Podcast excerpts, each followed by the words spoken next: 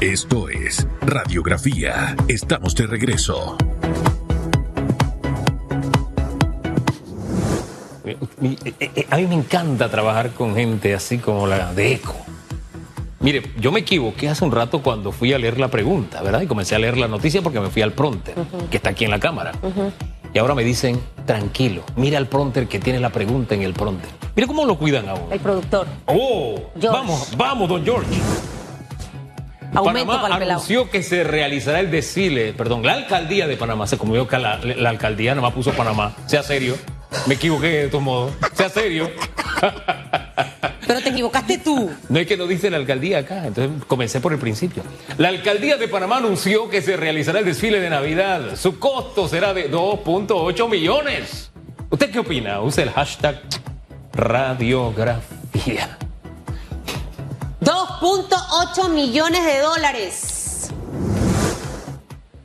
Wow. Eh, me interesa conocer el detalle del desfile, ¿sabes? Todo, todo. ¿Cuántos boneros? De toda la inyección que va a haber económica. O sea, porque al final este tipo de cosas son buenas, pero cuando se hacen con tiempo, se hacen bien. Se hacen las licitaciones. Viene el globo de Macy's, qué sé yo, que todo eso lo hemos oh tenido aquí. ¿Usted se acuerda? Así hemos tenido desfile de Navidad. Con carretas bien bonitas. Sí, que hemos traído los niños del interior con sus padrinos, todas esas cosas, ¿no? Eh, vestida de la Navidad. Pero, pero así de que debajo de la manga de que 2.8 millones. ¿En cuánto? ¿Cómo, es? 2.8 millones usted pudo haber en sido, un mes. Usted pudo haber sido mago. No, alcalde. 8, 11 minutos. Fernando Díaz, que ya se está riendo aquí, porque el que, mire, aquí al que venga amargado, nosotros lo hacemos reír, para que usted sepa, o el que venga triste. Pero usted está risa de canto a canto. Fernando Díaz, director de la oficina de Casco Antiguo, está con nosotros. Vamos a hablar de esas mejoras que se van a hacer en los espacios públicos en la cinta costera 3 y el chorrillo. Entonces yo creo que usted me. Tengo mucho rato, pero rato, rato, rato. Lo que pasa es que no me queda mucho tiempo de esparcimiento libre, que no voy a la cinta costera, principalmente a, a la cinta costera 3. Hágame el dibujo de cómo va a ser este proyecto, señor Díaz entre la cinta costera 3 y el casco antiguo. Bueno, buen día y muchísimas gracias por la oportunidad a ambos. Bienvenido. Eh, estamos felices de estar acá y dar la buena noticia de que las primeras inversiones para la recepción del turismo internacional y de nacionales eh, para nuestro centro histórico, para nuestro casco antiguo, ya han comenzado ejecución. Eh, la primera de ellas es la versión preliminar del proyecto Puerta Sur, eh, que debe su nombre al hecho de que estamos generando una nueva entrada protagónica y mucho más cómoda para el casco antiguo en el sur de la península, en particular al final de la calle 13, donde se une el centro histórico con esa nueva infraestructura de la cinta costera 3 en los alrededores de la Gran Logia Amazona de Panamá para eh, ubicar a los amigos televidentes. Eh, ahí existe una facilidad de estacionamiento como parte de, varios nodos de estacionamiento que tiene la cinta costera 3. En esta versión preliminar estamos ampliando esa facilidad de estacionamiento y agregando eh, seguridad las 24 horas a través de nuestros estamentos, el Servicio de Protección Institucional y la Policía Nacional. Yo tengo rato que no entro por esa área, pero lo que tengo en la retina de la memoria es que esa área hay que de alguna forma revitalizarla, porque había unos inmuebles que no están en las mejores condiciones. Y recordemos que sería la puerta de, bienvenida, qué sé yo, a los turistas que vienen en los cruceros, ¿no? Sí. Bueno, aunque la primera puerta que se encuentran es el Coway y eso está, Dios mío, pero, pero por lo menos mejorarle la otra puerta, pues, la segunda puerta. Bueno, de hecho, eh, la planificación estratégica que, que estamos haciendo incluye también unas mejoras sustanciales en el área de Amador precisamente en ese otro nodo que está siendo eh, unido por un viaducto que está en ejecución, que ya hemos superado el 50% de ejecución de ese proyecto que está a cargo del Ministerio de Obras Públicas eh, y que conectará eh, la calzada de Amador y en particular el puerto de cruceros que ya está en operaciones con la cinta costera 3 en este nodo de movilidad que estamos haciendo en el área de la calle 13. ¿Cuál es la calle 13? La calle, la calle 13 va desde la Plaza de Santana hasta la cinta costera 3 en el área de la, de la Gran Logia Amazona de Panamá. ¿Estos trabajos cuándo en realidad se van a empezar a ver? O sea, obviamente ahorita nos vamos a afectar todo, así que me imagino que eh, no sé si los congestionamientos o el acceso hacia el área del casco va a variar producto de estos trabajos y para cuándo pudieran estar listos. Felizmente, la forma en la que hemos establecido las inversiones implica muy poca afectación eh, al tráfico, muy poca afectación también al espacio público. Eh, nosotros hemos tenido un diseño de una versión preliminar de este estacionamiento eh, que impacta una parte no utilizada o muy poco utilizada del, del, espacio público que tiene la cinta costera 3, pero en la versión final, la versión permanente de Puerta Sur, que eh, va a estar ejecutada por el municipio de Panamá. Eh, el diseño implica una mejora sustancial del diseño de estos espacios públicos y una ampliación de los mismos, considerando que va a estar unida por primera vez de manera formal esta área de la cinta costera 3 con el área de la planta baja y de los espacios públicos alrededor de los multifamiliares del sector de Barraza, que es una deuda que teníamos desde la creación de esta nueva infraestructura eh, con los chorrilleros porque eh, esta infraestructura fue construida frente a el chorrillo, pero no conectada a él apropiadamente. Y, yo no sé qué mm, tipo de mantenimiento está recibiendo ahora. Ya tengo como, oye, más de tres años de no montar bicicleta por esa área. ¿eh? Pero la última vez que fui a correr solamente en el tramo marino, la calzada tenía problemas. O sea, había, había, áreas donde tú corrías que el tartán ya tú veías el mar. O sea, y tú pasabas y sentías que falseaba la, la, obra, que tiene un serio problema estructural. Y allá entonces en el Chorrillo había que pasar debajo del puente del corredor. Correcto. Y esa área tenía limo, tenía de todo. Yo no sé si se van... ¿Y por qué menciono todo esto? Porque, hombre, si vamos a recibir turistas, esas obras deben tener un mantenimiento.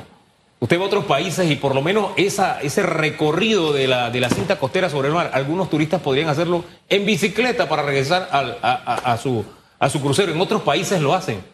Pero hombre, la obra se me está cayendo a pedazos por ahora. Hay que hacer algo con ella. Nosotros eh, estamos planificando esas, esas inversiones y la primera parte de la estrategia es precisamente aportar una administración específica a estas nuevas áreas eh, de revitalización de estos sectores. Eh, lo que queremos, por ejemplo, eh, con el nodo en la, en la cinta costera 3 es generar una vinculación que le dé vida y que le dé uso al sector con una administración específica. ¿Qué hay, por ejemplo, de amenidades en este proyecto de Puerta Sur? nosotros vamos a tener una recepción ampliada, una infraestructura ampliada de recepción de los buses de gran tamaño de turismo que vienen desde los cruceros. En este momento en la, en la infraestructura existen nueve puestos eh, para buses. Nosotros planificamos que muy probablemente en el diseño final tengamos el doble de estos espacios para que los cruceristas lleguen a ese punto y sean movilizados hacia el interior del casco antiguo con diferentes modos de movilidad. Uno de ellos es eh, la ruta de buses eléctricos eh, los buses eléctricos que ya han sido licitados por la Autoridad de Turismo de Panamá. Eh, esta, eh, esta, ruta es de hecho, y, lo, lo tengo que acotar porque es un formulismo de orgullo para todos los panameños, es la primera ruta de transporte público 100% eléctrica de toda la región centroamericana y esa la va a tener el centro histórico. Son cinco unidades, de las cuales ya siempre... Están licitados. ¿Cuántos se, se esperan? Que, puedan estar. Y le repregunto allí para que me la responda. La, la pregunta es que le decía hace un momento, todas estas adecuaciones, ¿para cuándo las vamos a ver? Bueno, el cronograma es la primera mitad de 2023 vamos a tener los buses eh, eléctricos en operación. Ya están en espera de adjudicación final y de ahí en adelante solo es eh, la, eh, la, manufactura de, de las unidades en la fábrica que, resulte ganadora y la puesta de las unidades en Panamá. Eh, ya la empresa Mibus, que va a operar esta ruta, porque va a ser parte de, las rutas de transporte público de la ciudad y va a servir al área de Barraza por primera vez, em, está, está conformando la infraestructura de carga en el patio del Chorrillo eh, y va a recibir estos buses en 2023. El proyecto final de Puerta Sur, el proyecto permanente que incluye toda la mejora de las áreas públicas, eh, va a ser ejecutado durante todo 2023 y esperamos que al final del año 2023 tengamos todas las áreas ya establecidas y ya ejecutadas. Ya eso es en tierra firme, por decirlo de alguna forma. Pero el viaducto en sí que une Amador con eh, Barraza, ¿qué tanto está avanzado? ¿Qué porcentaje de avance tiene? Eh, ya superamos el 50%. Eh, va a buen ritmo, va a ser un cronograma y esperamos que para la temporada de cruceros 2023-2024 ya esté en operación el viaducto. Hombre, ya para esa temporada esperamos tener mejores puentecitos para que pasen los turistas sin caerse del crucero a tierra firme. Y que, hayamos recogido la basura. Y, que hayamos recogido la basura y que tengamos terminado el viaducto. Y, que no tengamos tantos huecos y que se haya revitalizado la... No, porque de verdad, al final se trata de un proyecto... Sí maravilloso. Usted sabe el derrame que trae el turismo. Pero tienen que entrar todas los entes al final, porque de nada sirve el esfuerzo que ustedes estén haciendo si lo que acabamos de mencionar, riéndonos, pero en serio, eh, no se corrige y no, y no se arregla. La, inversión que estamos haciendo en este momento en dinero, en todo este proyecto, eh, señor Díaz, y lo que está derramando de mano de obra, o sea, de, trabajo para el panameño, o sea, este, este trabajo de adecuación de esos espacios públicos entre Cinta Costera 3 y el casco antiguo, ¿qué presupuesto es y qué impacto positivo en empleo está dejando? El viaducto que une Amador con eh, la cinta costera 3 eh, tiene un presupuesto superior a los 50 millones de balboas. Eh, son más de 100 empleos directos que, se han creado en su construcción. El proyecto Puerta Sur, que nosotros estamos liderando desde la oficina del casco antiguo en esta, en esta etapa y que va a ser liderado por el municipio de Panamá en la, en la etapa final, la etapa preliminar nuestra no incluye infraestructura nueva, lo cual ha permitido que tengamos una, eh, una mejora en la movilidad del sitio eh, y que además es un asunto de seguridad para el casco antiguo que me gustaría mencionarle a los televidentes. Eh, pero como no incluye infraestructura, estamos hablando de una inversión inferior a los 30 mil balboas y eso nos da una nueva posibilidad de generar unas amenidades seguras eh, y cómodas para el visitante nacional y extranjero dentro del casco antiguo con muy poco dinero del contribuyente. Oye, aquí me fui al mapa y la calle 13 lleva directamente a la Plaza de Santana. A la Plaza de Santana. Otra deuda que hay, porque a propósito la Plaza de Santana, tristemente, el dormitorio diurno y nocturno de personas que están en condición de calle en este momento. Y ahí hay una deuda que tiene nuestra alcaldía también, tanto con esas personas como con eh, el propio Parque de Santana. Entonces usted se imagina recibir a nuestros turistas como está ahora mismo. ¿Hay algo pensado? Le han dicho a la alcaldía que, ella alcaldía. La plaza, la plaza de Santana. la plaza de Santana. ese parque. Es pues tal vez no lo saben y es parte del conjunto monumental del casco antiguo. Eh, nosotros tenemos una vinculación muy cercana con, la autoridad local, tanto el municipio de Panamá como la Junta Comunal de Santa Ana, eh, y la estrategia va en dos vías. Efectivamente estamos coordinando con el municipio de Panamá eh, una estrategia para la atención de estas personas en condición de calle que, que ya por muchos años, por la depresión económica, eh, que generó el crecimiento de la ciudad y sobre todo el crecimiento comercial hacia otros sectores de la periferia de la ciudad, em, la Plaza de Santana perdió protagonismo y el desuso es lo que incentiva eh, estas, estas prácticas que, que, en realidad son, son muy negativas para el sector. Lo que está ocurriendo entonces con esa otra pata de la mesa es que con el liderazgo de la autoridad local, sobre todo de la Junta Comunal de Santa Ana, se están dando usos culturales eh, sumamente frecuentes eh, y muy interesantes a través de industrias culturales y creativas con apoyo también eh, de nuestro Ministerio de Cultura para darle vida a la plaza y darle vida a sus alrededores. Lo que pasa es que a veces cuando convivimos con los problemas se nos, hacen parte del paisaje. Y sí es cierto, hay un híbrido en este momento con la Plaza de Santana, porque hay actividades culturales y demás, pero también parte del marco cultural es tener a los calle allí. Entonces, hay que buscar una solución. Ahí hay un problema social profundo. Muchas veces se trata de un problema de salud, muchas veces se trata de otro problema, pero al final lo importante es que le busquemos una solución. Y de verdad ese liderazgo del que usted habla se transforme en una salida para estas personas. Y si es que las autoridades necesitan ayuda, hay gente dispuesta a ayudar también que si es que ellos no pueden, hay gente que tiene la disposición de hacerlo. Y es, y es lo que estamos tratando de hacer además em, con un esfuerzo que no solo es coordinado entre instituciones del gobierno nacional y local, sino también, como, como usted bien dice, con organizaciones no gubernamentales que operan en el sector eh, con denominaciones religiosas que, que operan en el sector, que, que tienen sus sedes en el sitio y que tienen como prioridad la atención social de estas personas. Fíjate, Así que y- es una coordinación entre todos. Y, y hay que hacerlo y que el problema social no se nos haga parte del paisaje. Ahí en los alrededores de la Asamblea Nacional, por ejemplo, disculpe que lo saque de este proyecto tan lindo, pero allí debajo de esos puentes hay gente que tiene su vida ya de manera permanente. Usted ve que tienen las sábanas, tienen de todo, cocinan al aire libre. Hay otros que convierten los cables, le sacan el cobre ahí frente a la policía, frente a nuestro diputado. Y, y es como si formara parte del paisaje. No podemos normalizar algo a lo que tenemos que buscarle solución. Sí.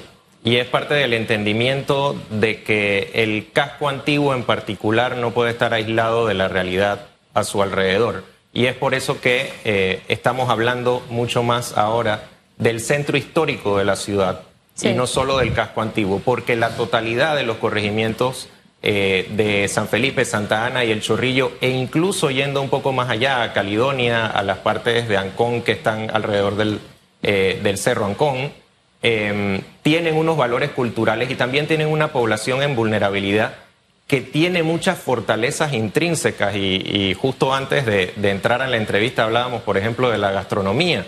Eso, eso está evidentemente comandado por un barrio, un barrio del Chorrillo. Eh, nosotros tenemos en la oficina del Casco Antiguo, por ejemplo, el programa Sabores del Barrio, Sí. eh, que, son, que son mujeres con un talento Uh. tremendo. ¿Y en- dónde en la están las mujeres de los sabores del barrio?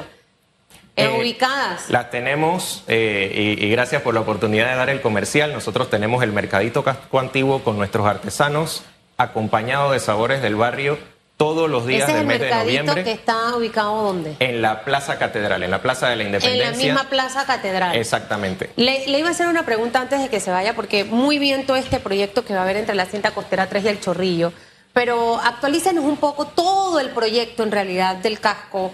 Eh, eh, estuve hace un par de semanas en un, en un evento en el, en el Teatro Nacional de la Embajada China este, y nos tocó caminar un poquito, eh, donde encontramos el, el- el- el auto. O sea, este proyecto de, de todo el tema del casco, estacionamientos disponibles para quienes, porque ir al casco es ya pedir Uber, mejor, porque si no, no hay parking. El tema de eh, eh, oportunidad de estacionamientos para quienes visiten. También he visto que se han remodelado muchas edificaciones, muchos restaurantes que no conocía. Yo digo, oye, y esto, y esto es nuevo, y esto está aquí, y este otra, otra cafetería. O sea, este, este proyecto en realidad del casco, que, que es un lugar atractivo, y todos los cascos en todos los países siempre van a ser punta de concentración para los turistas. Eh, ¿Cómo ha avanzado?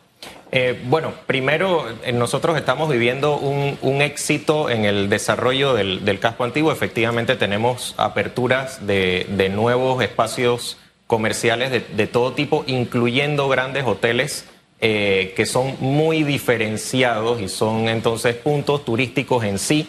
Eh, ya abrió el Hotel La Compañía junto a la ruina de la Compañía de Jesús, 89 habitaciones. Sofitel también, Casi ¿no? 200 empleos. Eh, Sofitel Legend, eh, que es uno de los seis en el mundo, Sí. eh, va a tener 159 habitaciones. ¿Ese Abre ya abrió o todavía? Abre en diciembre eh, y va a tener, cuando esté en 100% de operación, más de 300 empleos de calidad. Para nuestra gente eso obviamente es una, una buena noticia, pero ese, ese desarrollo trae obviamente unos retos logísticos que estamos atendiendo. Efectivamente, vamos a dar prioridad a los estacionamientos periféricos y vamos a tener modos eh, de movilidad distintos que van a estar a disposición del, del público. Ahí entran los buses eléctricos. Los buses eléctricos, trolis turísticos eh, a escala más pequeña, unos 12 o 15 pasajeros, a usanza de lo que ocurre en Panamá Viejo, en el sitio arqueológico de Panamá Viejo. Eh, eh, tenemos también, por ejemplo, la posibilidad de alquiler de bicicletas. Ya desde los cruceros está ocurriendo eh, que tenemos giras en bicicletas por todo el casco antiguo. Y eso ¿Scooter? implica, scooters también. Eh, eso implica también la necesidad de que ejecutemos la prohibición, y, y eso es un cambio cultural necesario, eh, del estacionamiento en la vía pública. Nuestras calles del casco antiguo son calles muy estrechas eh, por la, la configuración que tenían en su diseño original en la colonia. Pero hay muchos disculpe. residentes ahí sí, también. No, no, pero es que también tenga en cuenta lo siguiente. Cuando se construyeron los estacionamientos de lo que era el mercado público, esos iban a ser estacionamientos públicos para el casco viejo. Parte de la estrategia. Pero quedó en manos de del SPI. Es una muy buena pregunta y se la agradezco porque parte de la estrategia que tenemos desde un decreto ejecutivo firmado por el presidente Cortizo en 2020 para la mejora de la experiencia turística a través de la Secretaría de Gabinete Turístico, estamos coordinando con todas las instituciones, incluyendo no solo las que tienen responsabilidades en la vida de casco, sino también las que conviven como vecinas en él. Y los primeros que tenemos que dar el ejemplo eh, de respeto a las normas de tránsito eh, y ponernos de últimos en la fila somos los servidores públicos. Y siguiendo esa filosofía, nosotros estamos trazando la estrategia para comenzar a eh, deslindar o, o quitarle el peso de esa carga burocrática convertida en vehículos estacionados en la vía pública y en las facilidades de estacionamiento formal eh, de los servidores públicos al casco antiguo. Esa, eh, esa es una deuda que tenemos también con la comunidad de casco que lo ha exigido por mucho tiempo y que ya finalmente eh, va a haber resultados. Hay muchas instituciones también en esa área y, y no sé si hay algún proyecto para construir nuevos estacionamientos. Ya escuché de los periféricos y de movilizarse, pero no sé si dentro del mismo casco soterrado que estoy inventando eh, hay algún tipo de proyecto como esto. Segundo, mover algunas de las instituciones que quizás puedan trasladarse. En algún momento el Ministerio de Seguridad estuvo allí, se cambió eh, y así sucesivamente. El Ministerio de Cultura. El Ministerio de Cultura, o sea, otras de esas instituciones que todavía están, porque la presidencia, obviamente no vamos a mudar a la presidencia, pero quizás otras, esas dos cositas antes de que se vaya. Sí, eh, nosotros estamos en un proceso que ya ha iniciado de bajar la carga burocrática dentro del casco antiguo. Nosotros sí creemos en la, en la presencia de, de instituciones importantes y vitales, la presidencia de la República y la Cancillería, pero incluso dentro de eh, las necesidades administrativas de esas instancias se puede bajar esa carga burocrática mudando despachos eh, no, eh, no vitales a otros sitios de la ciudad. Y eso, eso ya está en ejecución. El Ministerio de Gobierno, por ejemplo, ha bajado mucho la cantidad de despachos que tiene en el Palacio Nacional junto al Teatro Nacional y eso nos está permitiendo avanzar en la estrategia de tener una, un- una mejor movilidad dentro del Mire que antes de que existiera la ciudadela presidencial, porque al final tenemos no un palacio de las garzas, tenemos una pequeña ciudadela presidencial. Antes de eso, cuando revirtió el canal, nosotros tuvimos la idea que no se me hubiera encantado ver la presidencia en el edificio de la administración del canal, que era una reafirmación de nuestra soberanía en un área que antes representaba a otro gobierno. Ya en esta, ya pasados los años tal vez no tenga el mismo impacto, ¿no? Pero eso es algo que incluso podemos ir pensando porque nuestra presidencia se ha quedado pequeña. Y se, bien puede convertirse en un museo, un atractivo turístico, qué sé yo, porque la cantidad de autos que también deterioran el casco viejo, que van hacia esa zona por temas oficiales, de verdad que es preocupante. Pero en fin, son muchas cosas por hacer, lo que hay que tener es voluntad, deseos, ganas. ¿Cuál chiste? ¿Sea seria? ¿Y por qué tiene que mirar mi celular? A porque porque del- estaba, se- estaba viendo su celular. ¿Usted es Pegasus o qué? No, eso lo hace otra gente. Pero nada más no es Pegaso, hay un Oiga. montón de gente que está pendiente de nuestros celulares. Bueno, pero es que me mandaron algo y me reí, no me puedo reír. No, ríase. Sea serio, señor Ríase. Díaz, que le vaya mire, bien. mire cómo está don Francisco, muerto de la risa, tranquilo. ¿Ah? Gracias, don Francisco. Fernando. Perdón, Fernando Díaz. O Don sea, ya- Fernando Díaz, le cambiaste el nombre. Gracias, don Fernando, que tenga muy buen día. Que Oye, le vaya gracias a bien. ustedes. usted sabe que el domingo es un día de gran fiesta, de mucha fiesta. En breve regresamos con más de Radiografía.